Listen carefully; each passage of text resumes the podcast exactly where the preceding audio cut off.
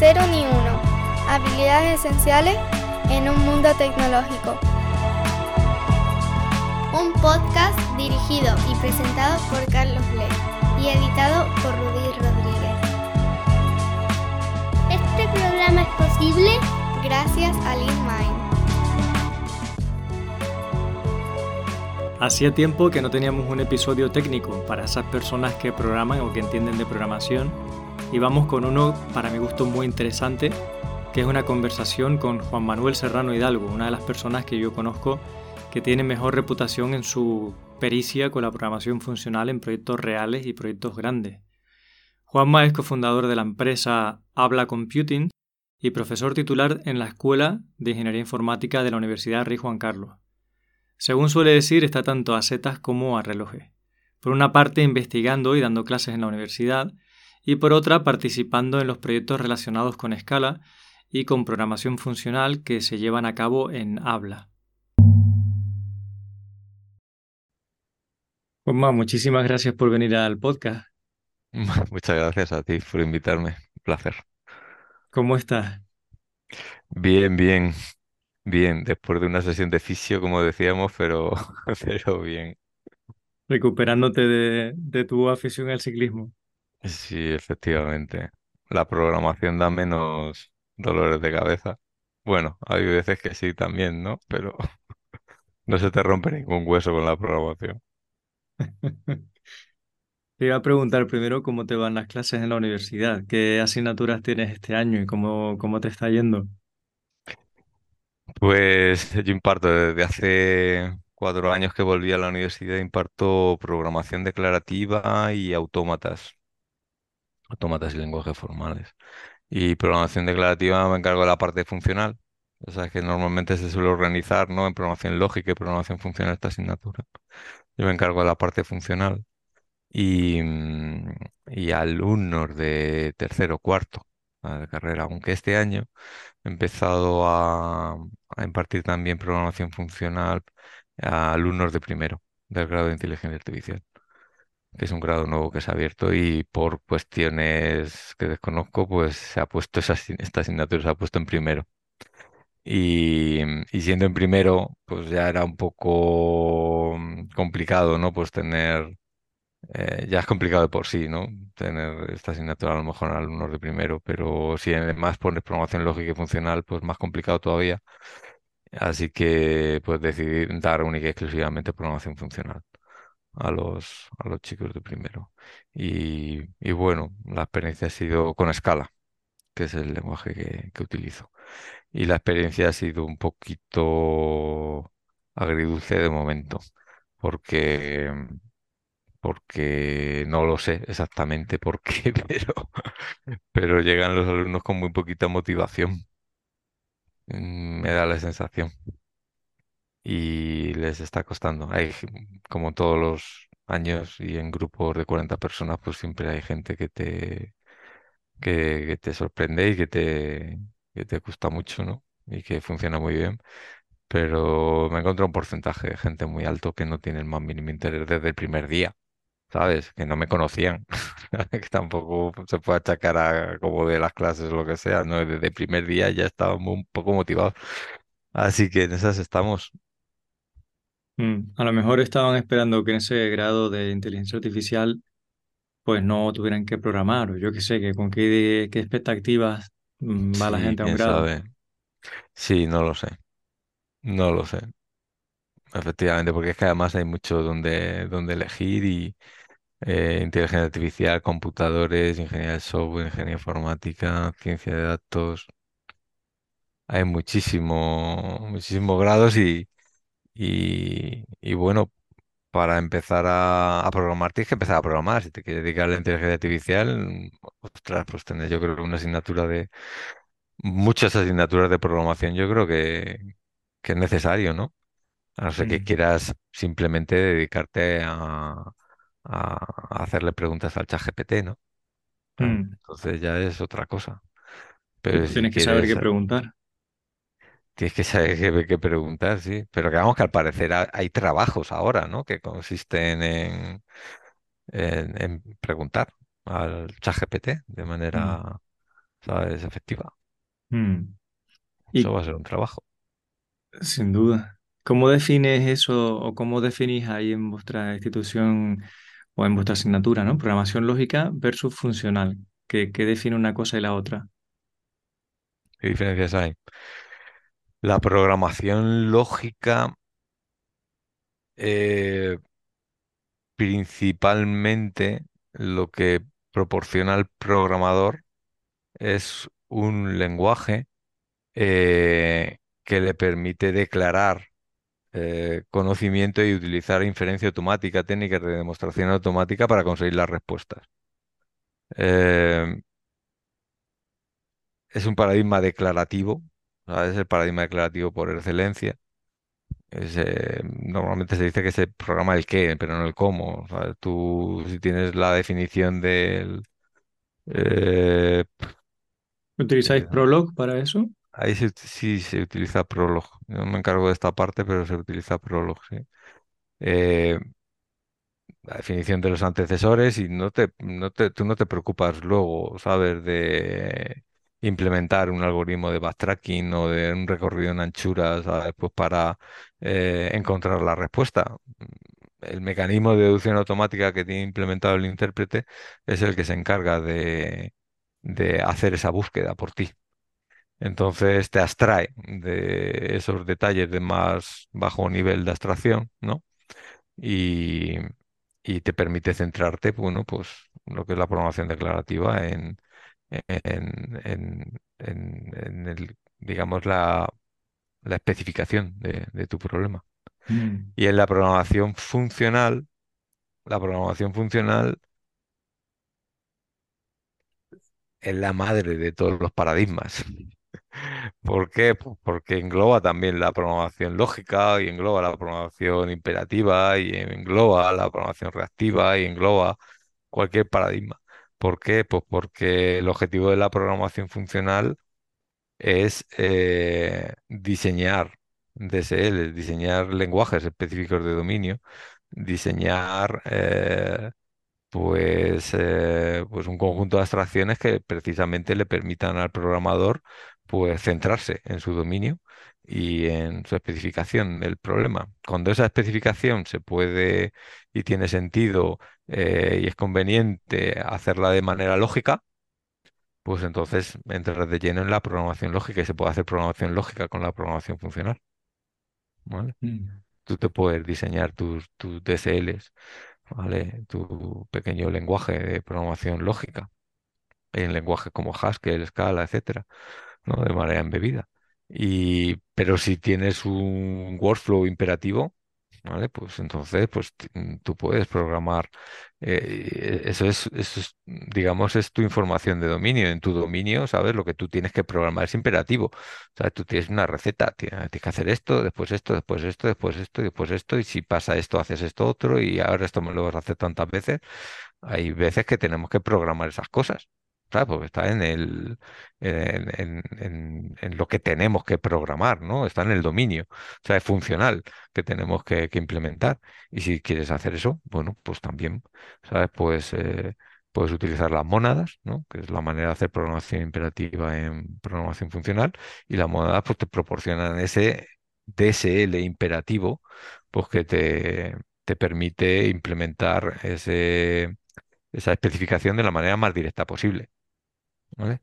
Pero si después tú tienes, estás haciendo una interfaz de usuario y tienes que razonar de otra manera en base a eventos, etcétera, pues ahí tienes la programación reactiva, tienes el continuous passing style y tienes otro tipo de abstracciones, ¿no? En la programación funcional que te permiten también programar eso de una manera muy, muy directa. Entonces, la programación funcional, desde mi punto de vista, ¿vale? Y bueno, desde mi punto de vista y desde el punto de vista de de, de la gente experta, ¿no? en este, en este tema, desde el punto de vista académico, pues la programación funcional, los lenguajes de programación funcional son lenguajes para implementar lenguajes. ¿vale? Mm. Profesionalmente, en, en Habla Computing utilizáis Scala y lo hacéis de esta manera, construís DSLs embebidos en Scala para, para dominios concretos Cuando hace falta, claro. Y otras veces simplemente eh, lo que utilizáis haces, escala funcional para resolver un problema, ¿no? otras veces lo que haces es tirar de los lenguajes que están implementados en librerías, ¿vale? Cuando, cuando no podéis usar escala. No, no, no, eh, que otras veces eh, no es necesario, ¿sabes? Para tu dominio concreto, pues inventarte un nuevo lenguaje, un nuevo DSL. Eh, ¿por qué? Bueno, pues porque las tareas que hay que hacer son lo suficientemente genéricas como para encontrarte librerías que implementan esos, esos lenguajes. Si estás haciendo arquitectura REST, ¿sabes? Pues hay librerías pues, que ya te implementan ese DSL, ¿no? Si estás Mm. accediendo a una base de datos relacional, ¿vale? Pues tienes también tus DSLs eh, implementados, ¿vale? Que te, que te permiten eh, escribir tus queries mediante for comprehensions en escala de una manera idiomática y después se traduce automáticamente a queries relacionales, ¿no? A queries de SQL, etcétera, otros targets. Eh, entonces no es necesario, ¿sabes? Que tú te inventes tu, tu lenguaje. ¿vale? Pero hay otros proyectos que hemos tenido en los que sí que eh, el objetivo era, vamos, el objetivo no era inventarse un lenguaje, pero la manera más efectiva de saber de, de acometer el proyecto era crear el, lenguaje. Um, tuvimos un proyecto, para diseñar un lenguaje de series temporales. ¿vale? Para la gestión de series temporales y era una cosa muy particular. Para un ERP que se estaba construyendo en el dominio de, eh, la facturación eléctrica y todo este tipo de cosas y, y entonces era, tenía unos componentes ¿sabes? muy específicos y, y lo que querían era, era, un, era un lenguaje y, y lo implementamos. Ah, Fue un proyecto muy, muy chulo. No todos los proyectos son tan bonitos. Claro, muy creativo, ¿no? Sí. Nos Mm. hubiera gustado continuar el desarrollo, se quedó ahí un poco, ¿sabes? En un punto medio, pero, pero fue muy, muy chulo. ¿vale? Muy efectivamente, muy creativo en el que te permite pues, poner en práctica pues, un montón de cosas que, que aprendes que normalmente no son necesarias aplicar. Mm. Entonces me imagino que en Scala tenéis una serie de abstracciones que habéis creado que utilizáis con frecuencia en diferentes proyectos, a lo mejor para ciertas operaciones ya las tenéis, en- tendréis vuestra propia librería o algo así, me imagino. Pues no te creas, porque hay, hay mucha... Las librerías habituales de la programación funcional que hay en el ecosistema de Scala, CATS, Eh, CAS es principalmente lo que, lo que utilizamos. Ahora también hay otro que se llama CIO. Bueno, ahora, desde hace ya bastante. Pero nosotros no, por ahí no nos hemos metido todavía demasiado. Eh, mm, suple muy bien, ¿sabes? Las necesidades que, que tienes. Entonces no, es muy habitual en la programación funcional cuando estás programando que diga, ostras, este combinador, este combinador que se me ha ocurrido aquí, sabes que recibe esta función y entonces va a hacer esto y entonces no sé qué y te devuelve aquí un option y después un EIDE no sé qué, no sé cuánto y te pones a hacerlo, ¿vale? Y dices, ostras, y ya está hecho. Mm. Sí, un, combinador sería una función que toma como argumento otras funciones y típicamente devuelve otra función, ¿no? Y vamos, no necesariamente otra función. Cuando hablo de combinador me estoy refiriendo a una operación genérica, ¿sabes? Que, que se puede parametrizar y que, que, que te permite pues hacer de puente, ¿sabes? Entre distintas estructuras de datos. ¿Vale? Pues, Por ejemplo, te recibe una opción y, y con un valor de error te va a devolver un header para añadirle, ¿sabes? Un mensaje de error más específico, algo de ese estilo. ¿Vale? Bueno, pues eso, y eso es algo que se puede parametrizar, se puede generalizar, ¿vale? Pues para trabajar con options y AIDs, pero de cualquier tipo, ¿no? Y dices tú, ostras, pues esto lo, bueno, pues eh, las probabilidades que hay de que eso ya esté implementado, ¿sabes? Mm, En una de estas librerías es muy alta. Sí, es como, como piezas de Lego, ¿no? Es muy probable que lo que tú quieras hacer ya, ya exista una pieza de Lego que combina cuatro que ya tiene eso, ¿no? totalmente, totalmente. Eso es muy habitual. Mm. Em, el otro día me contaban que el primer lenguaje de programación que hubo fue Lisp, que está, que está basado en Lambda Calculus, ¿no? Que es el origen de la programación funcional. ¿Tú El primer recuerdas eso era lenguaje así? funcional, el primer lenguaje Bueno, funcional. y, y, bueno, incluso el primer lenguaje que, sali- que salió a, que se hizo como masivo, tuvo un... en- Algo, o sea, algo. después, me refiero después del ensamblador. Ah, el Golf fue el primero, quizá, ¿no? Sí, yo creo que Liz estuvo cerca, pero yo creo que algo, l- yo creo que sí que estuvo, yo, yo creo que sí que puede ser el primer lenguaje. Vamos, mira, no sé, te Sí, hablo lo que del... pasa es que Algol era, e- era como mm, más imperativo, me parece, ¿no? Sí, sí, sí, efectivamente. Sí, como lenguaje funcional, desde luego sí fue el, el primero. Mm. Ujú.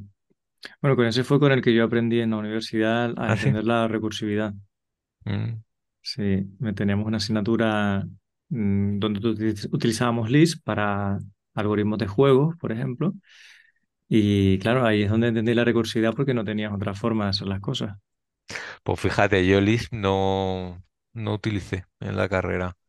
Yo utilicé Camel, ese fue mi primer lenguaje funcional. Y la verdad es que en la carrera poco más, poco más lenguaje funcionales vi. Pero vamos, es una sintaxis muy distinta del ISI. Yo cuando, Otra yo familia de lenguajes, ¿no? La, la, la familia Camel es, de eh, hay ML, unos sí, cuantos. El la ML, familia, sí, la familia de ML. Y, y cuando, y ahora, por ejemplo, utilizo Emacs, ¿vale? Que bueno, cada vez lo utilizo menos. Pero Emacs tiene un Emacs List por debajo para todo el lenguaje de configuración y todos los paquetes y tal. Y, y me resulta, tío, cargante los paréntesis, ¿sabes? No, no me gustan. mm. No me gusta la sintaxis. Y yo creo que si de pequeño, ¿sabes? Me hubiera familiarizado un poco, ¿sabes? Pues yo creo que tendría menos, que no es que tenga aversión, ¿sabes?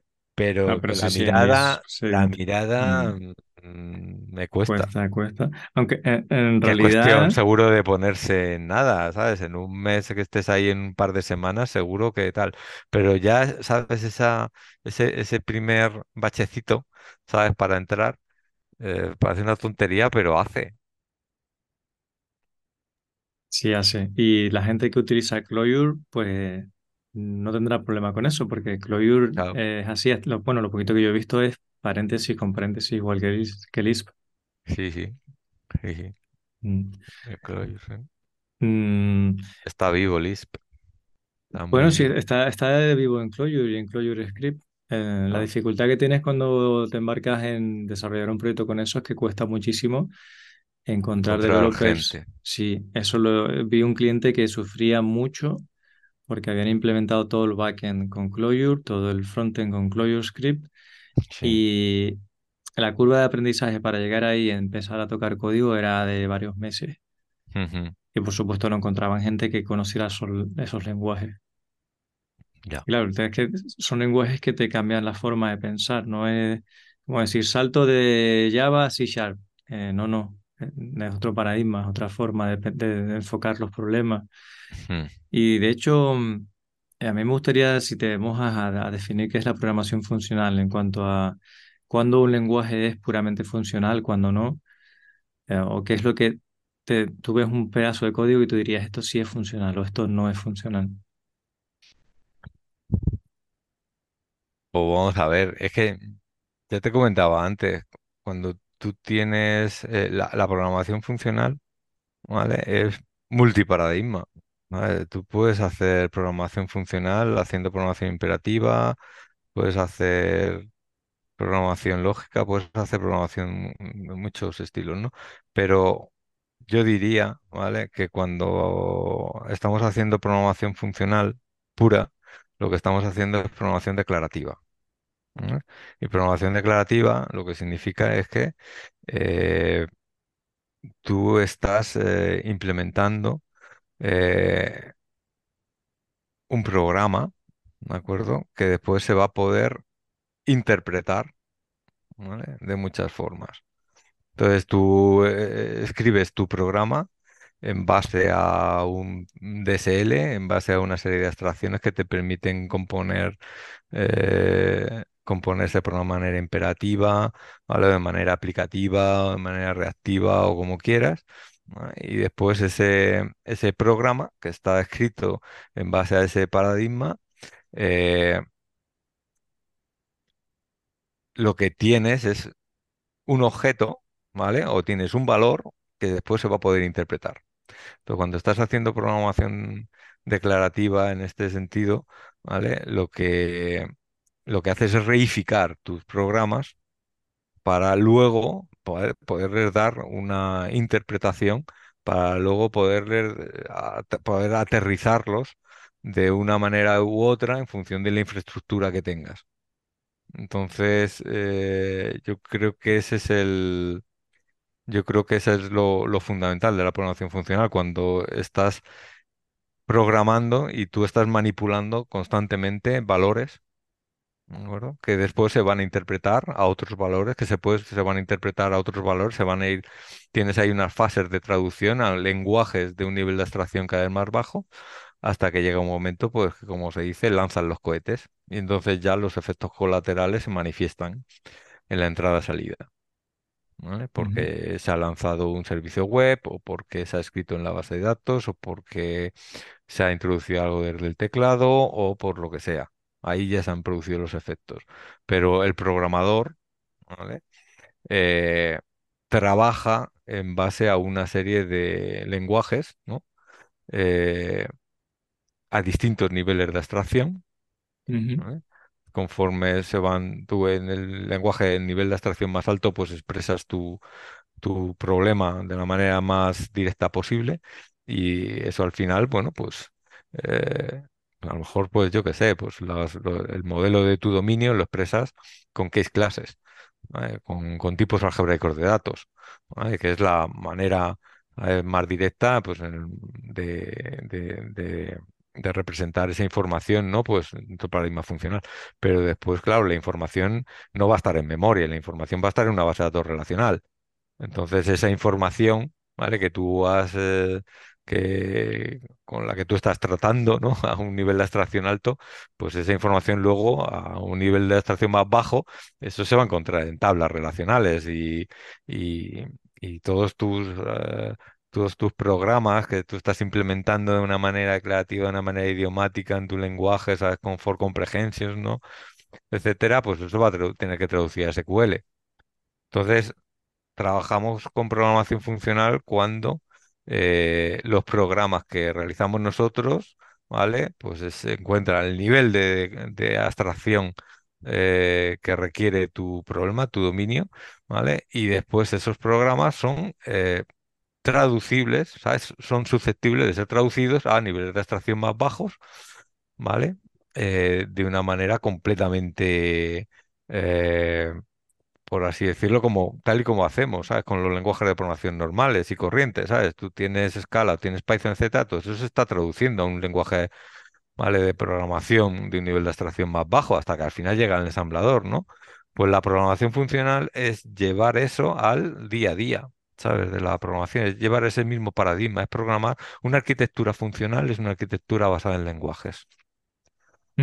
Y después de todo este rollo, ¿vale? Yo lo resumiría diciendo que es cuando programamos con valores, cuando tenemos valores, ¿sabes? Y, y, si esos valores, si se resulta que lo que tú tienes que hacer es programar pues un determinado efecto, una, entrada-salida de determinado tipo, ¿vale? Pues tú lo que haces es declarar un valor que dice, pues ahora lo que hay que hacer es escribir por pantalla, pero tú tienes tu programa, ¿vale? Es un objeto, es un valor que, que consta de ese comando.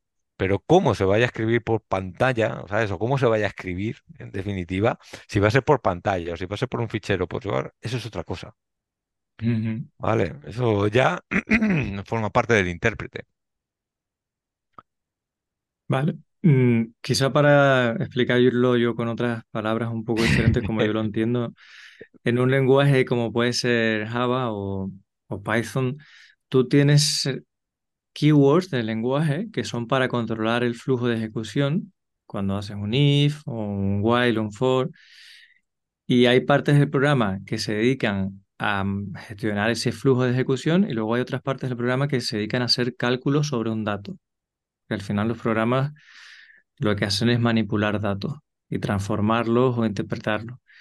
Entonces hay lenguajes como, como puede ser Python donde eso está mezclado y típicamente en el código tienes una parte imperativa que hace que el código pues, se lee de arriba abajo secuencialmente y vas dando una serie de instrucciones, tiene que ver con el flujo y, tiene, lo puedes mezclar con una serie de cálculos, ¿no? de una operación de transformación de un dato.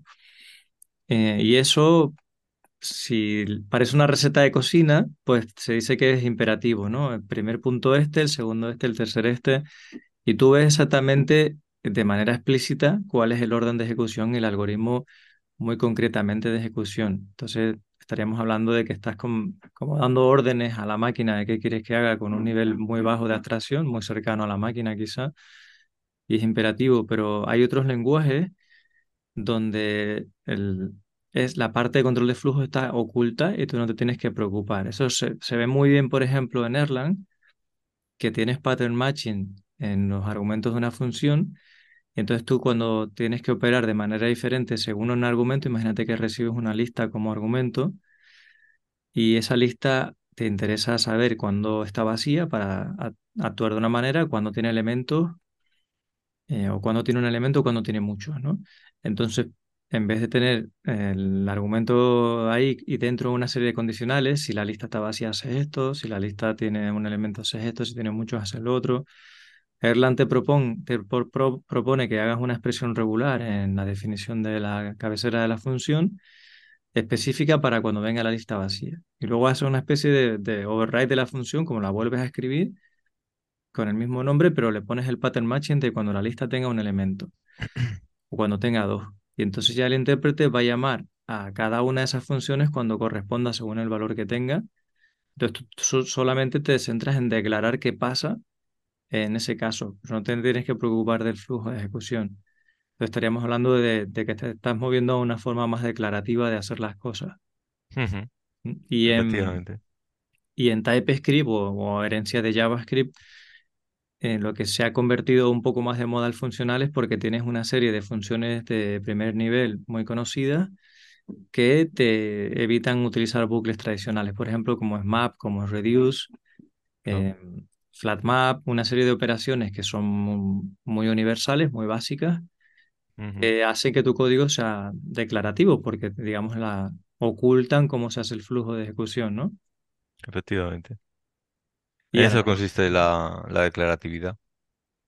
Es decir, tu problema se puede resolver en términos de transformación de, de datos, mapeando datos, reduciendo datos, etcétera, ¿vale? Eh, pues la programación declarativa lo que aboga es por eh, proporcionar al programador un lenguaje, unas primitivas que le permitan implementar ese proceso mental, ¿no? De la manera más directa posible. Y ahí viene el map, ahí viene el flat map, eh, viene el app, etcétera, etcétera.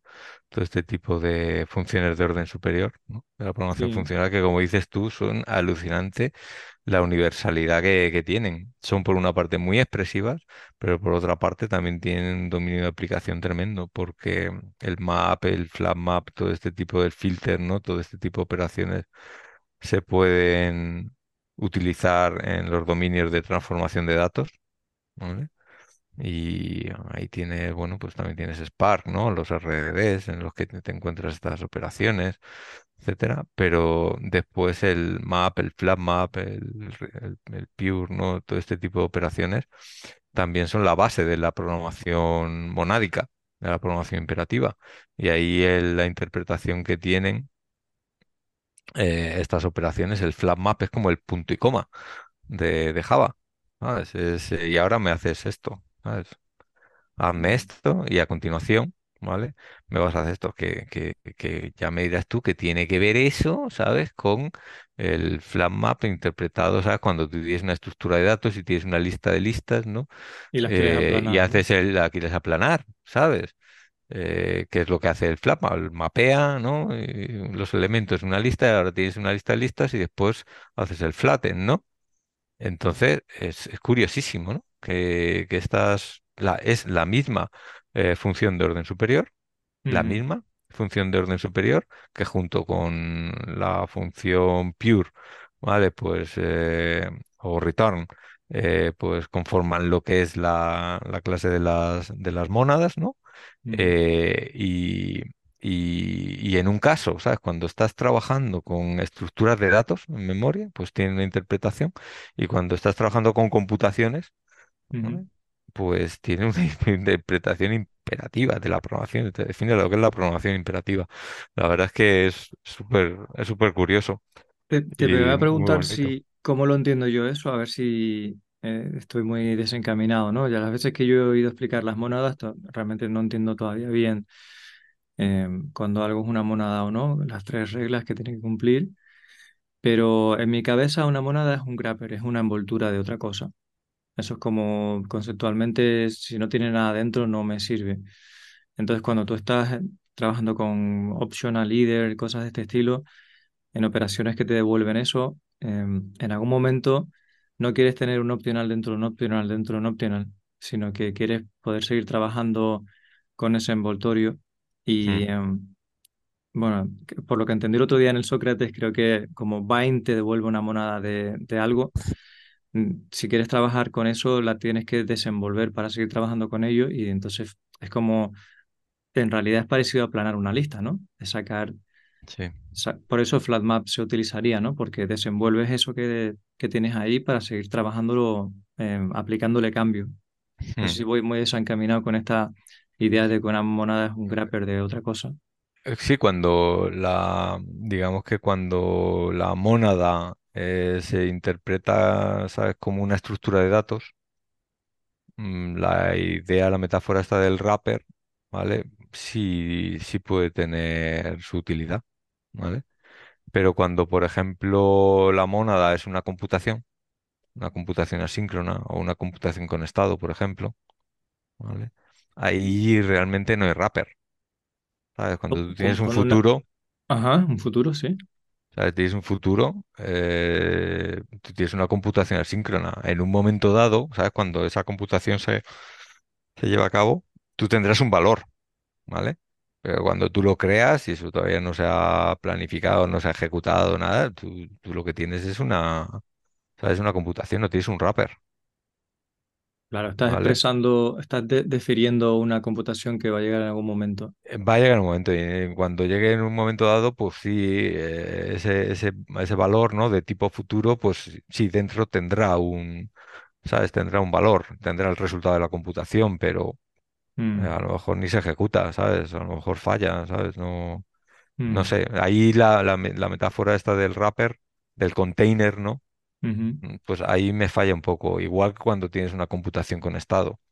Cuando tienes una computación con estado, eh, lo que haces es, pues, tú vas a computar un determinado valor apoyándote en, en un parámetro de referencia que es el estado, ¿no? de tu, de tu computación.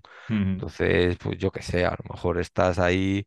eh, Eso como de, po, jolín, ahora mismo no, no me viene nada así en la Pues cabeza sencillo, parte... pero, pero vamos, la cuestión está en que tú no, tú tienes una computación, ¿sabes? Tú tienes un, una función, ¿vale? Que dado el estado actual, ¿vale? Te va a devolver un determinado valor, ¿vale?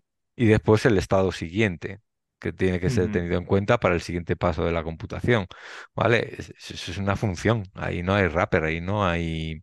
Es más complicado. ¿Sabes? Eh, intuitivamente no me sale, mm, ¿sabes? Interpretarlo como, como, como un wrapper, como un container, ¿vale? ujú, Entonces esto fue uno de los de las cosas que, que, que más nos ayudaron, ¿sabes? A tener, eh, a entender qué era esto de, de las mónadas, ¿sabes? Porque en muchos casos, ¿sabes? Lo que eh, cuando se usan las mónadas es cuando estás trabajando con computaciones, no con ¿sabes? No con, eh, no, no con containers, no con estructuras de datos. Claro, es una forma de evitarte el callback hell, ¿no? Tener una Sí, fun- efectivamente. Y que te ahí, eh, quejabas antes del Lisp, ¿no? Función que claro, función. sí, bueno, sí. Pero vamos, la, la, la idea es esa, lo que dices tú, el callback es muy importante, ¿sabes? No, ¿sabes? Tú tienes una computación, esa computación puede fallar, ¿vale? Y si falla, ¿vale? Pues eh, tenemos, pero si va todo bien, ¿vale? Pues entonces te devuelve un valor y tú con ese valor, pues haces lo siguiente, lo que sea a continuación, ¿no? ujú. Entonces, Los observables son una muy buena implementación de esto, ¿no? Sí, ahí me, me pillas porque tampoco tengo mucha experiencia, ¿sabes? Con todo el tema este de la programación reactiva, ¿vale? Pero, pero la idea básica, ¿sabes? Es, es esa, eh, es tener ¿vale? Poder programar a un nivel de abstracción, ¿vale? Que te evite, eh, eh, digamos que acceder, ¿sabes? A, a las estructuras, ¿sabes? Internas, ¿vale? O, eh, por ejemplo, pues yo qué sé, si tienes que componer dos pasos de un futuro, ¿sabes? Tú haces un futuro y después quieres que con el posible resultado te haga otra cosa. Bueno, pues simplemente haces esto y después con el valor que obtengas, ¿vale? Una vez que termine, me vas a hacer esto otro. Eso es un programación, eso es programación imperativa, eso es un punto y coma. No puedes hacer el punto y coma porque, bueno, pues porque realmente tú lo que tienes, ¿vale? Es un futuro, no tienes el resultado, ¿vale? Entonces, para eso está el flat map, ¿vale? Pero el map es el punto y coma. Conceptualmente, ¿sabes? Lo que tienes es una programación imperativa. Hazme esto y después a continuación, cuando lo tengas, me vas a hacer esto otro. Y lo mismo, ¿vale? Si lo que estás haciendo es secuenciar dos computaciones basadas en estado. ¿Sabes? Tú tienes un, una, una, una función, ¿vale? Pues que te va a hacer algo con un estado determinado que te va a devolver el siguiente estado y después lo quieres secuenciar con otra, co- con otro paso, ¿no? También es un transformador de estado. Ostras, pues secuencialo con Flatmap. ¿Sabes? No hagas eso, no lo ejecutes, no le pases tú el valor de entrada, no obtengas el resultado, no hagas pattern matching para coger cuál es el primer resultado de computación, cuál es el segundo componente de la computación que va a ser el nuevo estado, que se lo tienes que aplicar tú el primero. No. Eso es, son detalles a un nivel de abstracción más bajo que te impiden centrarte en expresar directamente la computación, ¿sabes? que tienes que implementar. ¿Vale? Entonces, mm, es lo que dices tú. eh, detalles son keywords, son, eh, son funciones, ¿sabes? De alto nivel de abstracción que, que todo el bucle, todo el for loop, ¿sabes? Todo el cacharreo que hay por debajo, pues para, para esperar, ¿sabes? A que el futuro termine, no sé qué, todo eso, ¿vale? Eh, se encarga el Flatma. ¿Vale? Y tú razonas a ese nivel de abstracción, ¿vale? Que es, en muchos casos, el, eh, bueno, cuando estás trabajando con Flatmap, es el nivel de abstracción de la programación imperativa, ¿vale? Lo que pasa es que no estás trabajando con variables mutables, ¿sabes? No está- estás trabajando de una manera que se llama, se dice referencialmente transparente, se dice pura, ¿sabes? Estás trabajando con valores, ¿sabes? Lo que tienes es un valor, bueno, en el caso de los futuros de escala, ahí se lanzan los cohetes también cuando, cuando estás creando el valor, pero hay librerías de programación funcional que con la computación asíncrona trabajan de una manera completamente pura. Tú lo que tienes es un valor que expresa un programa síncrono y después eso, pues ya te encargas, ya se encargará alguien saber de lanzar los cohetes, de lanzar esa computación y de encargarse de sincronizar todos los pasos, etcétera, etcétera, etcétera. mm. Esto que has dicho de la in- inmutabilidad es clave cuando trabajas con programación funcional. De hecho, hay lenguajes como Haskell que una vez defines la variable no la puedes cambiar más. sí, Y lo que haces es que, digamos, la parte de core de dominio de, la, de tu aplicación realiza transformaciones de datos. da- es una, cada función es una caja negra que recibe un dato y saca otro dato y en el camino el dato original nunca cambió. Eh, de manera que mm, lo que tú comentas, la interfaz de usuario y la base de datos se llevan al extremo. Si esto pensamos que es una, una serie de tuberías, que una tubería entra en otra, em, en esas tuberías no se mm, muta nada que entre, simplemente se transforma. Y como hay que mutar algo en algún momento para que los programas tengan utilidad, pues escribir en la base de datos o pintar en una pantalla, eso se lleva al extremo del sistema, que es donde dice, tú le llamas la parte impura del, del sistema, ¿no? claro, Em, efectivamente. tiene que ser, o sea, si yo muto variables ya no estaría haciendo programación funcional. Eh, mm, claro, cuando estás mutando, ¿vale? Una variable, eh, ahí estás, eh, y ese efecto es observable, ¿de acuerdo? Entonces, mm, ahí tienes un efecto, ¿de acuerdo? Que va a impedir que, que puedas reutilizar esa función, ¿vale? Donde se está haciendo esa modificación de una variable global, ¿de acuerdo? Eh, y que tengas una predecibilidad y que tengas, pues eso, que a las mismas entradas le correspondan las mismas salidas siempre. Eso es lo Que se persigue cuando, cuando eso es la, sí, la, transpa- la referencia, tra- tra- transparencia referencial. Entonces, eso es lo que se, se persigue siempre, ¿vale? Con, con la programación funcional. Eh, ahora bien, si tú internamente en esa función, por ejemplo, en vez de estar modificando una variable global, mutando una variable global, estás mutando una variable local, ¿vale? Pues eh, internamente, ¿de acuerdo? Eh, pues esa función, pues, que no sea funcional, puramente funcional, ¿vale? Pero de cara al exterior, ¿vale? Esa función que has implementado es perfectamente eh, funcional, ¿vale? Porque, porque el resultado de ejecutar esa función siempre va a ser el mismo. porque los efectos, claro, porque porque la, digamos que esa, el, el propósito de esa función no es, no es otro que, que computar eh, su salida a partir de la entrada y eso va a ser completamente determinista y, predecible, ¿sabes? No hay posibilidad de que, de que, de que las cosas sean, sean de otra forma y eso es lo importante. ¿vale? Pero es que en un momento dado, lo que decías tú, en un momento dado eh, tiene que haber una parte impura en tu programa, ¿vale? Que Eso la es llevas así. al, La al, al programación tiene que estar, la, tiene que ser lo más eh, arrinconada posible, ¿de acuerdo? Pero en un momento dado eh, alguien se tiene que encargar de, de mutar y alguien se tiene que encargar de, de mandar las cosas al socket o lo que sea, ¿sabes? Es, es inevitable. Entonces, un programa funcional 100% eh, puro, ¿vale? Es completamente inútil. Claro. No, no tiene sentido eso, ¿vale? Entonces, lo Mm, que se hace en programación funcional es que esa parte pura, que trabaja con valores, ¿vale?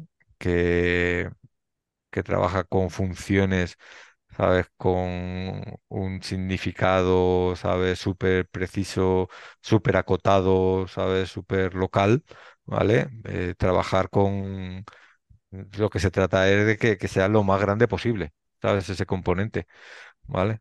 mm, ¿Por qué? Pues porque se puede probar mejor, ¿sabes? Porque se entiende mejor, ¿sabes? Por, porque se puede reutilizar mejor, se puede modificar mejor, se puede optimizar mejor, etcétera, etcétera. Es mucho más modular Claro, si tú tienes funciones que siempre se comportan igual, eh, tienes funciones matemáticas realmente y de esa manera tú podrías, mm, matemáticamente podrías hacer un teorema que demostrase que un programa es correcto. No sé si tú eh, has investigado en esa línea o te gustan esos lenguajes o que intentan demostrar de una manera matemática que un programa no tiene bugs. Hmm. Sí, hemos jugado un poco con Agda y con, con Coq. en habla y es una cosa muy chula. No tenemos experiencia, ¿sabes?, en industrial, ¿sabes? De hecho proyectos de este tipo hemos jugado principalmente y nos interesa mucho el, el tema. Mm. Es una cosa muy apasionante, vamos. Todo el tema este de la correspondencia entre lógica y, y programación funcional es un- increíble. Sabes que el modus ponens, ¿sabes? Sea la sea el, ¿sabes? Si tienes A implica B y tienes A, entonces tienes B. Eso es un, ¿no? Una regla de inferencia lógica, ¿vale? Pues si tú interpretas la implicación lógica como la función, como una función, ¿vale? Pues lo que tenemos ahí es que esta regla de inferencia lógica se corresponde con, con la aplicación de una función a un valor. Para obtener un valor del tipo del resultado eh, de esa, de esa función. Eso es una correspondencia que no es casual. Sabes que hay una correspondencia bestial entre lo que es la programación funcional, ¿vale? Y la, y la, y la lógica, los, los sistemas formales de deducción lógica. Y todo esto es la base, pues que de, de, todos estos pro- lenguajes de programación con sistemas de tipos tan expresivos pues que al final, pues en, en- la asignatura, ¿sabes? De tu función, puedes especificar, eh, puedes especificar qué es lo que esperas de esa función. ¿Sabes? Si tú estás implementando el, el, factorial, ¿no? Pues eh, no solamente la asignatura de tu función no solamente especifica que recibes un, un en- un entero y devuelves un entero. No, puedes especificar que devuelves un entero, ¿sabes? Que es igual a uno por 2 por 3 hasta n. ¿Sabes? Cosas de ese estilo. ¿Sabes? Pues ahora, ¿cómo, cómo se haga eso? Bueno, pues ahí ya está el cuerpo de la función. Y el lenguaje, el, el- el compilador, ¿vale? Como entiende esa asignatura, como entiende esa especificación, ¿vale? Pues puede probar, puede verificar que efectivamente el, el valor que está computando, se está computando en el cuerpo de la función, ¿vale? Satisface esa propiedad. Mm, ¿vale? Y todo eso de una manera lógica. Y en muchos casos, ¿vale? Lo que se puede hacer también es que le das un botón y el compilador te genera el cuerpo de la función claro, automáticamente. como la definición es tan precisa, se puede Claro, generar el código, ¿no? totalmente. Y es que con esa especificación resulta que a lo mejor en muchos casos, y eso es muy habitual en el tema de los combinadores que hablábamos antes, todas estas funciones genéricas que te encuentras en librerías, muchas veces es que la asignatura te está determinando al 100% cuál es la, la función que tienes que implementar, ¿vale? Solo hay una función con esa asignatura, de tal Mm, manera que se puede deducir automáticamente, ¿vale? muy Y interesante. eso es, es precioso, vamos, es un tema muy, muy bonito y que acerca la programación funcional a la programación lógica, sabe más si cabe, ¿vale? Pues por el tema este de que al final lo que, que es lo que hace Prolog, lo que hace Prolog y el lenguaje de programación lógica ¿vale? Es que no te dejan implementar, es, es como si implementar asignaturas, ¿vale? No te deja implementar el cuerpo de la función, porque el cuerpo de la función realmente ya te lo proporciona el intérprete.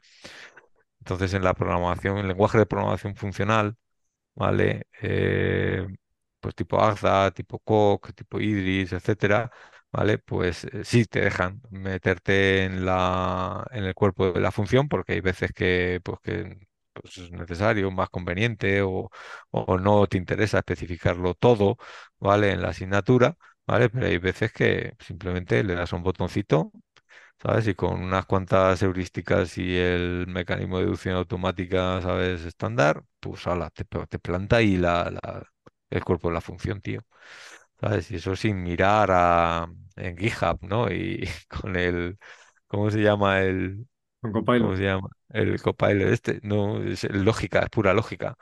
Es que si tú has escrito esta asignatura, ¿sabes? Si tú recibes estos tipos, y estos tipos pueden ser cualquier cosa, y esto no sé, y esto es un option, ¿vale? Y tienes que devolver un EIDER, y es que no tienes más remedio que hacerlo así, ¿sabes? Por eso en la- yo metí el tema este de la correspondencia entre lógica y computación, lo metí en el, en los planes de estudio de, de la asignatura esta de programación declarativa hace tres años, y, y en todos los trainings que hacemos en habla, ¿sabes? Lo, lo ponemos porque es que además mm, son ejercicios buenísimos, ¿sabes? Para practicar sobre, con tipos algebraicos de datos.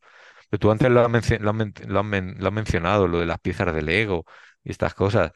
Es, es, muy bonito, ¿sabes? Resolver estos puzzles, ¿sabes? Computacionales. Tienes esta asignatura, tienes que implementarlo. ¿Cómo se implementa esto? Pues de una manera lógica. Mm, ¿sabes? De una manera completamente lógica. Y eso es muy bonito de la programación funcional, me encanta. ¿Sabes? Como, como, ¿sabes? Esta sensación de que las piezas cuadren, mm, ¿sabes? Y que puedas explicar tus diseños, tío. ¿Sabes? No, no, es que esto es que es muy importante, ¿sabes? Cuando estamos programando, ¿sabes? Pero ¿por qué lo has hecho así y no lo has hecho así? Joder, ostras, porque, porque esto cuadra, ¿no, no ves? Encajan las piezas, ¿sabes? Tienes estas asignaturas, ¿vale? Y, todo hace que, fluya. Y es una sensación que hasta que no di con la programación funcional no, no, lo- sentí en mis programas. Hacía programas, pero no sabía yo si estaban bien o estaban mal. Y con la programación funcional y los patrones de diseño de la programación funcional, ¿sabes? Esa sensación se tiene. Que eso no quiere decir, ¿sabes? Que con la programación funcional no puedes hacer barbaridades que se pueden hacer, ¿vale? mm. De hecho, ahí te quería preguntar, ¿no? Una de las cuestiones de la inmutabilidad es que montones de los bugs que cometemos en software tienen que ver porque se mutan cosas que no deberían mutarse. Es decir, algo cambia un valor de una variable que no debería de cambiar. Y eso es fuente grande de problemas. Entonces, lo que hacemos llevar, llevando la parte impura del programa, la- las mutaciones a los exteriores, es reducir la cantidad de sitios en las que eso puede pasar. Entonces, en realidad, como yo lo veo de manera práctica, lo que estamos haciendo es reducir la cantidad de sitios en las que puede haber bugs y, efectos en, cadena. Sí, sí. Em, pero hay una cosa que yo me, me, pasa en proyectos en los que trabajo y es que, sobre todo que están hechos con mucho JavaScript eh, o TypeScript, es que la gente utiliza la bandera de, de programación funcional para hacer código que no tiene ningún tipo de cohesión, para, para regar de funciones que no tienen pies ni cabeza en un, a lo largo de un code base, eh, que cuesta mucho entender y que no hay ningún tipo de, de abstracción con sentido, digamos, pero se justifica como que es programación funcional. Es decir, eh, yo oigo a, oigo a gente decir, es que mi código es funcional para decir es que mi código es un desastre y pongo las funciones donde me parece, sin ningún tipo de cohesión, sin mirar dónde muto cosas o no las muto, sin mirar si las abstracciones tienen sentido o no. Y es como la excusa ahora, no, es que esto es funcional. Y a ver, en, tu, en funcional entiendo que también te preocupa la cohesión. Sabes que también te preocupa que se pueda razonar sobre los elementos de tu programa. Entonces, em, en el libro, por ejemplo, de, de F Sharp, que hay, hay un libro sobre domain eh, modeling o domain driven design modeling made functional with, with F Sharp, eh, una cosa que hace el autor es que pone en un módulo los datos y debajo las operaciones, las funciones, pero, pero son unidades cohesivas que tú puedes razonar. No es una clase, no hay mutación de estado, pero un módulo con un nombre de dominio que tiene estructuras de datos y tiene funciones que van, que operan juntas, digamos, que tienen una cohesión. Y lo puedes entender, ¿sabes? No se trata de, todo, de porque tengo map y reduce ya es funcional y todo vale, ¿no? No sé si eso te lo encuentras tú o, o, cuál es tu punto de vista.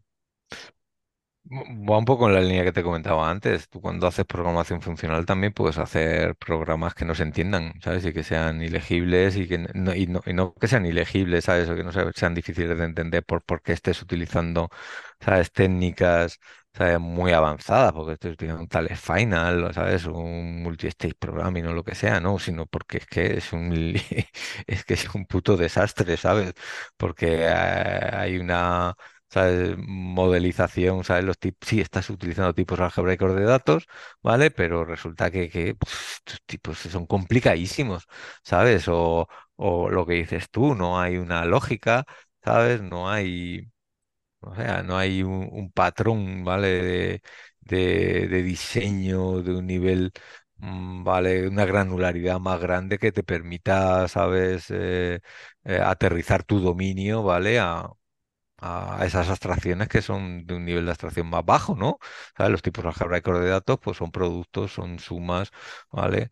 Etcétera, y, eso al final, pues, pues, pues, no sé, eh, digamos que tiene un grano más fino. Cuando tienes un concepto de dominio, eso se puede traducir de múltiples formas, ¿sabes? A, tipos algebraicos de datos y, hay formas que son más, eh, son mejores y formas que son peores, ¿vale?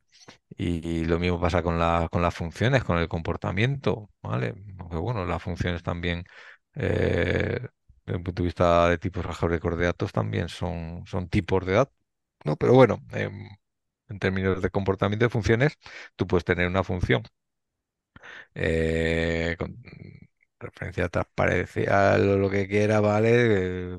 que funcional pura, ¿sabes? Y que, que sea un Cristo de función que no, que no haya quien entienda. Entonces, yo, vamos, que la programación funcional tenga que ser así, mm, no, ¿sabes? ¿Cómo, dotáis de cohesión vuestros programas? ¿Cómo, o sea, al final tú si ves una abstracción, lo ideal es que no tengas que entrar a ver cómo está implementada, ¿no? Que entiendas lo que hace. Eh, sí, eso es eh, gracias a la asignatura, ¿vale? A la asignatura de la función en gran medida.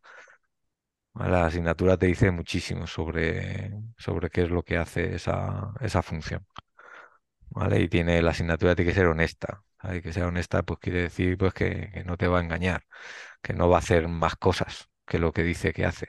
a lo mejor la asignatura no tiene toda la precisión del mundo, ¿vale? Pero si te está diciendo que que devuelve un entero y después está haciendo una llamada a la base de datos, pues ahí te está engañando, porque joder, esto parecía que me iba a devolver solamente un entero y sin embargo está haciendo una llamada por ahí, entonces en la firma tiene que aparecer ese efecto, ¿vale? Tiene que aparecer que lo que hace esa, esa función, ¿vale? Devolverte un programa, ¿vale? Pues que pues tú vas a utilizar para acceder a, ¿sabes? A, una serie de datos. Entonces eso, eso es lo principal. Para no tener que meterte dentro. ¿sabes? Mm. Para que puedas trabajar con cajas negras y que, y que, y que te puedas hacer con el código sin tener que bucear por toda la, la base. Y después, pues, eh, tipos algebraicos de datos o type classes, ¿vale? Y o type classes, ¿vale? Muy importante también las type classes, una técnica que, que, que nos gustó mucho, vamos a aprender, vamos, que nos, nos vino súper bien y que nos ayuda a entender muchísimas cosas y que nos ayuda en particular a, a librarnos de la herencia. A la hora de, de implementar nuestro, nuestro software, porque cuando nosotros en Habla empezamos a, programar, empezamos con Scala y empezamos con Scala porque, bueno, yo venía de la programación en objetos.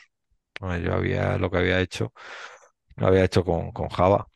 Y, y mi manera de saber de pensar era, era Javera y era cuando yo tengo, tenía que implementar un framework genérico y tenía una relación, esto es de este tipo, ¿sabes? Esto, la relación ISA, ¿no?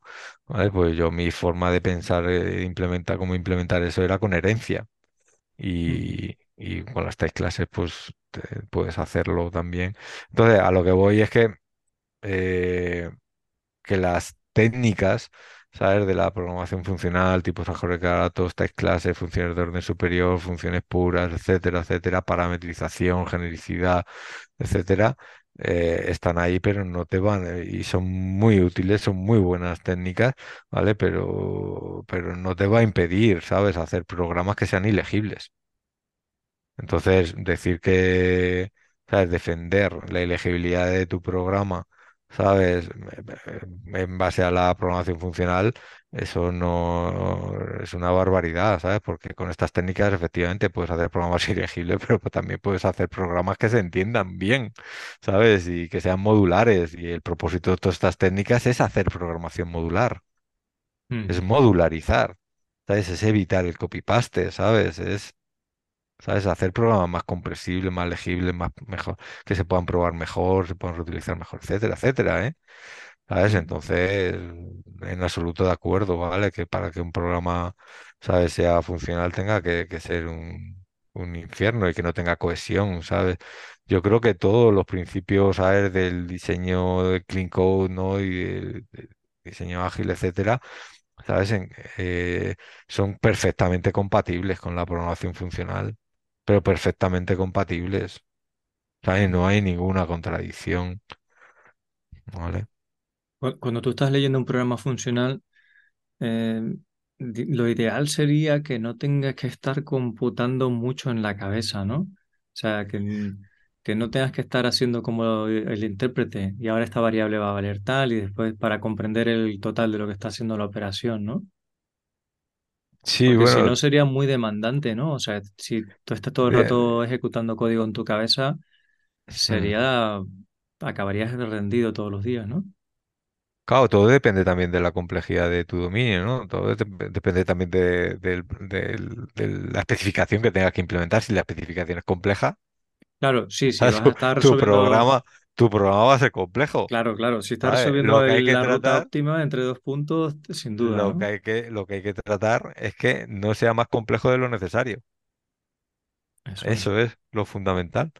¿sabes? Y que te permite, y eso es la programación declarativa, ¿sabes? Que tú, la forma en la que tú resuelves eh, o entiendes tu problema, ¿sabes? En tu cabeza, ¿sabes? La manera en la que te imaginas cómo se resuelve, etcétera, etcétera, ¿sabes? Pues que así simplemente, ¿sabes? De, con ese grado de, eh, así de directo. ¿Sabes? Y que no te tengas que preocupar, ¿vale? Pues de, de for loops o de mutar variables, ¿sabes? O de hacer slips o de, ¿sabes? Sincronizar o de cosas, ¿sabes? De un nivel de abstracción más bajo, Mm, ¿sabes? Que a lo mejor tu programa, ¿sabes? El programa que tienes que implementar tú es de ese nivel de abstracción. ¿Sabes? Entonces, pues sí, te tendrás que ocupar de, evidentemente, de, de, de- de sincronizar, ¿sabes? Y de mutar y todas estas cosas, ¿no? Pero si tu programa está a un nivel de abstracción alto, ¿sabes? Lo suyo es utilizar programación declarativa, tener un lenguaje, tener unas primitivas, tener unos combinadores, tener unas funciones de orden superior, tener unos tipos de datos, pues que te permitan, ¿vale? Eh, expresar de la manera más directa posible ese, algoritmo para que, como dices tú, cognitivamente ¿sabes? Leer tu programa, entender tu programa, ¿sabes? No sea costoso. Mm. Mm, hay un inconveniente quizá de cuando nos vamos a código más funcional, que no sé si es porque no estamos acostumbrados o, o no estamos entrenados, ¿no? Pero tú le enseñas Python a una persona que hace un programita en Python a alguien y lo va a entender bastante rápido, cómo funciona y cómo puede programar, ¿no? Pero ahora le dices que haga el mismo programa con Haskell, o, el mismo programa no, pero que resuelva el mismo problema, y, y le va a costar un montón, ¿no? Y esta quizás como la parte difícil, que para llegar a recoger los beneficios que te da la programación declarativa con tipos muy fuertes, donde el compilador ya valida muchas de las reglas de negocio, eh, la curva es muy grande, ¿no? Puede ser uno de los inconvenientes que, tenga esto, pero que en tu opinión y en tu experiencia merece la pena. Sí, sí, sí, por supuesto. Por supuesto, la, la programación con tipos y los sistemas de tipos, ¿sabes? Es una cosa súper interesante. Ya te digo que es que cuando tú estás haciendo una asignatura, ¿sabes? En términos lógicos, es como si estuvieras eh, declarando, ¿sabes? Una, proposición, una proposición que después tienes que demostrar. Entonces, ese esfuerzo, ¿vale? De escribir la asignatura eh, es muy importante para mm, reflexionar sobre lo que tienes que hacer. ¿sabes? Lo que quieres hacer eh, es una parte muy importante de la especificación, ¿sabes? Que incluso aunque eso no llegues al extremo, ¿sabes? De especificar completamente la, función como harías en un lenguaje de programación lógica, ¿vale? Como Go, Cagda, ¿sabes? Etcétera, pues eh, va a ser muy importante. Entonces ese esfuerzo merece la pena y quizás, ¿sabes? Ese, ese esfuerzo, ese momento de, reflexión, ¿sabes? El que hace, pues que a, ¿sabes? Pues que, que, por ejemplo, mi sobrino, pues, ¿con qué programa? De 12 años, 11 años tiene. Con Python, está claro, ¿sabes? Va a programar con Haskell, tío. Pues tiene que empezar ahí esto de los tipos, ¿qué es? Esto de no sé qué, es muy complicado, ¿sabes? Entonces, eh, eso es una barrera de entrada, pero, pero es una barrera de entrada que, vamos, que después da su- sus frutos, sin duda.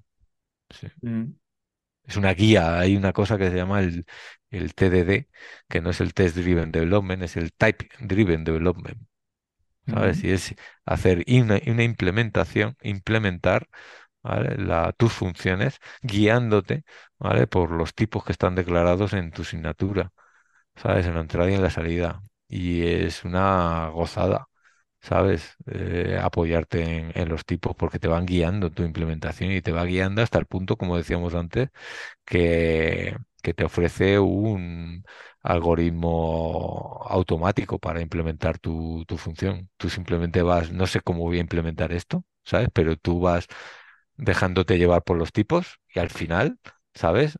Acojonante. Tienes implementado. ¿Y cómo he implementado esto? Después te preguntas, ¿sabes? Después viene el momento de decir, joder, esto lo he implementado, ¿sabes? Lo he implementado porque corre, ¿sabes? Porque compila y corre, ¿sabes?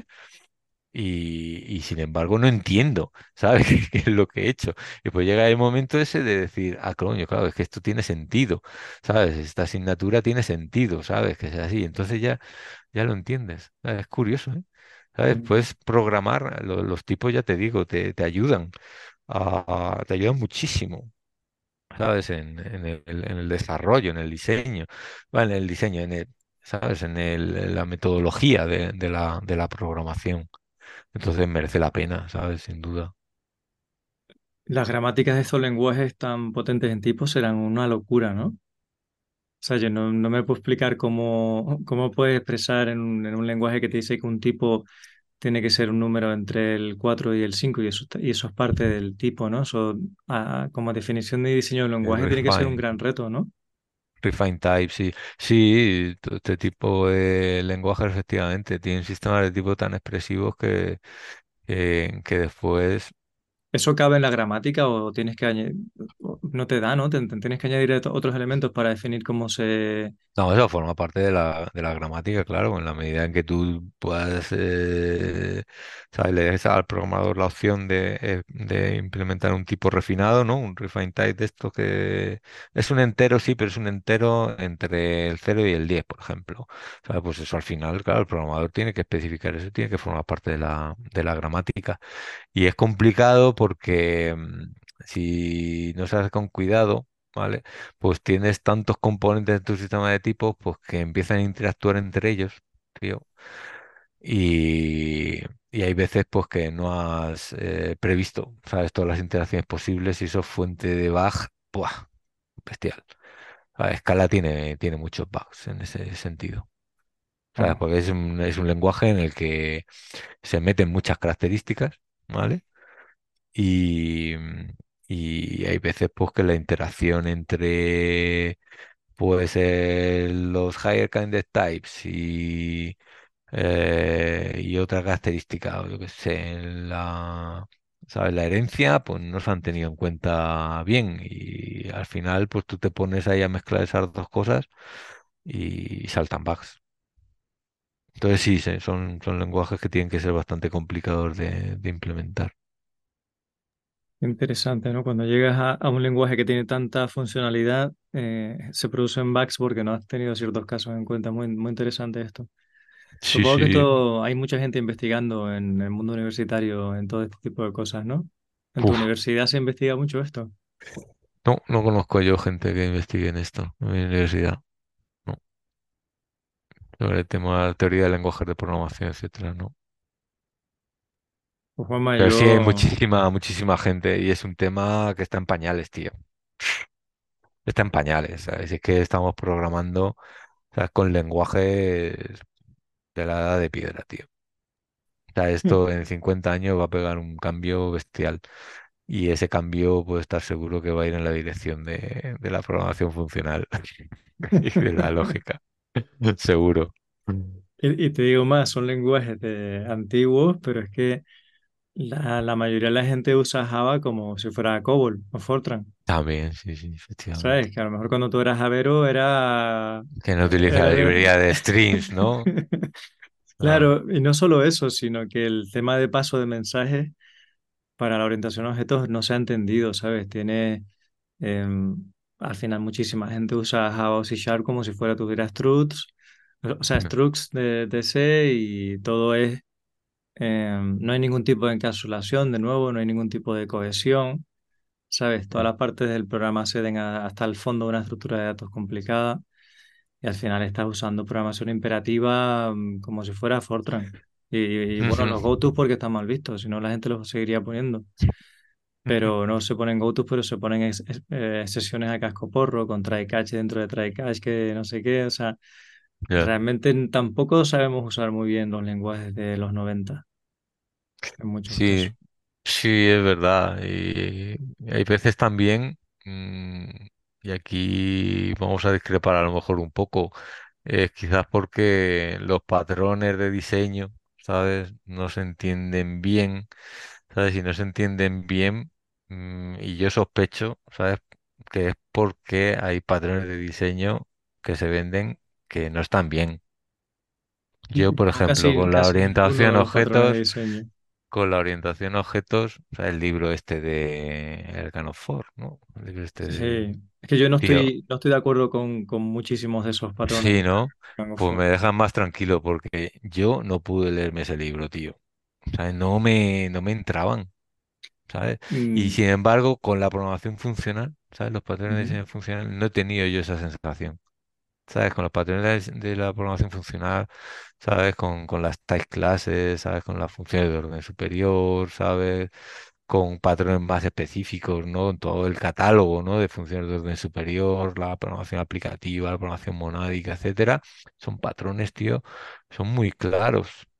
¿Sabes? Los tipos algebraicos de datos son, son sencillos, ¿sabes? Que, como decíamos antes, que también te pueden llevar, ¿sabes? A, hacer barbaridades, no te digo que no, ¿sabes? Pero, pero, pero esto que decíamos antes también de poder explicar tus diseños, es súper importante, ¿sabes? Y por- poder razonar por qué has hecho las cosas de la forma en la que las has hecho, ¿sabes? Y poder discutir y llegar a acuerdos, ¿sabes? Eso, o sea, yo lo he vivido con la programación funcional, ¿sabes? Y a lo mejor es que habría que venderlo mejor, ¿sabes? Que También. Yo creo que los patrones de diseño del Gang of Four son anecdóticos, ¿sabes? Y los patrones de diseño que tú mencionas son matemáticos. Sí. Y eso marca una gran diferencia. Yo creo que el beneficio de esos patrones del libro de Gang of Four es que mm, hubo gente que se sentó a razonar sobre cómo escribir código. Que Sabes que el, el legado más valioso que tenemos Sí. del Gang of Four es vamos a intentar resolver los problemas comunes de una manera común y vamos a razonar sobre ello. No tanto la implementación que hicieron. O sea, de esos patrones de diseño, em, los que están bien hechos como el Singleton no deberías usarlos casi nunca. Y muchos otros son sobre ingeniería brutal, ¿no? Como la factoría Sí, abstracta. ¿Para qué demonios necesitas una factoría abstracta? sí. Mm, Pero el- lo importante no es eso, sino que eh, alguien dijera, bueno, igual no hay que reinventar la rueda con cada programa que hacemos y que cada persona se invente lo que quiera, ¿no? Y que, que hay mm, soluciones bien conocidas como el Visitor o el Decorator. Eh, de hecho, los patrones que se usan más son los que están implementados en casi todos los frameworks que usamos en el día a día. Cuando usamos un framework MVC o Mm, o para una API REST o lo que sea, sí que se usan los patrones de diseño que tienen más sentido, como los decoradores. Sí. Entonces, no es que tengas que saber y controlar y entender todos esos patrones ni usarlos en todos sitios, sino que el trabajo de esas personas de vamos a intentar darle un enfoque de ingeniería al software es el Mm. mayor legado que, te- que tenemos. Pero no es que Pues tengas que, que- que llevarlos a la práctica como tal, además son muy viejos, hace mucho tiempo. sí, sí. Pues, pues sí, completamente de acuerdo. Y yo creo que entender la programación funcional, ¿sabes? Desde esta perspectiva de los patrones de diseño, ¿sabes? Es algo también que yo, al menos en la experiencia que tengo, ¿sabes? Con las clases y los trainings en aula, es importante. ¿Sabes? Cómo eh, haces eh, implementas una y otra vez, una y otra vez, una y otra vez, ¿sabes? Un tipo de código, ¿sabes? Y ese patrón, ¿sabes? Que estás viendo, ¿no? Eh, repetido en, en todos los casos, ¿sabes? Abstraerlo, ¿sabes? Y encapsularlo, ¿sabes? En una función de orden superior, etcétera. ¿Sabes? Ese proceso, ¿sabes? De patrones de diseño, ¿no? Que es esencialmente eso, ¿no? Es ver el patrón de diseño y ese patrón de diseño implementar. Y por eso yo creo que es muy, es muy útil, ¿sabes? Está- es- es- y, y tienes razón, vamos, que el- ese legado y llevar, poner, ¿no? en la palestra, ¿no? El, el concepto de patrón de diseño fue muy importante. ujú. Pues nos quedamos con ganas de que vengas a impartirnos esa for- formación de, de programación funcional con escala, Ah, que a ver si la podemos hacer este año en LeanMind, y total. seguimos combinando herramientas. Muy bien. Pues, nada, la verdad es que me, te- tengo como más preguntas y tal, pero tampoco quiero que retener de más tiempo y que nos quede un episodio súper largo. Es que me parece muy interesante todo este tema y pues, te doy la- las gracias por haber estado compartiendo este rato. Pues nada, gracias a, gracias a ti. Ha sido muy, muy interesante y yo creo que este tipo de cosas están, están muy bien. ¿Sabes? Tratar de, de explicar un poco, ¿sabes? qué es lo que hacemos y cómo vemos la, ¿sabes? La programación funcional y que, oye, que se enganche cuanta más gente mejor. Vale. Mm, Y que Así que hagamos te las cosas, mucho. y yo a ti, que hagamos programas más simples. Sí, Y con menos supuesto, fallo. por supuesto. Y menos sobre ingeniería. eso es. Pues nada, Juanma, cuídate mucho, nos vemos pronto. Nos vemos. Muchas Un gracias, abrazo. Carlos. Un abrazo. Código Sostenible es el libro que me hubiera gustado tener entre mis manos cuando estaba aprendiendo a programar. Y es el que he echado de menos cuando tenía dudas sobre cómo nombrar una variable o cuándo lanzar una excepción. Es la guía que están buscando todas esas personas que intuyen que hay otra forma de desarrollar. ¿Te has planteado cómo sería trabajar sin prisa, sin parches y sin chapuzas? Este es un manual para los que buscan la satisfacción del trabajo bien hecho. Aprenderás a mantener el código simple y fácil de entender. Y tendrás la sensación de estar trabajando en un proyecto Greenfield de manera permanente. Tras más de 20 años programando y más de una década ayudando a otros profesionales a mejorar su técnica, he conseguido sentarme a escribir y volcar lo mejor de mis enseñanzas en este libro.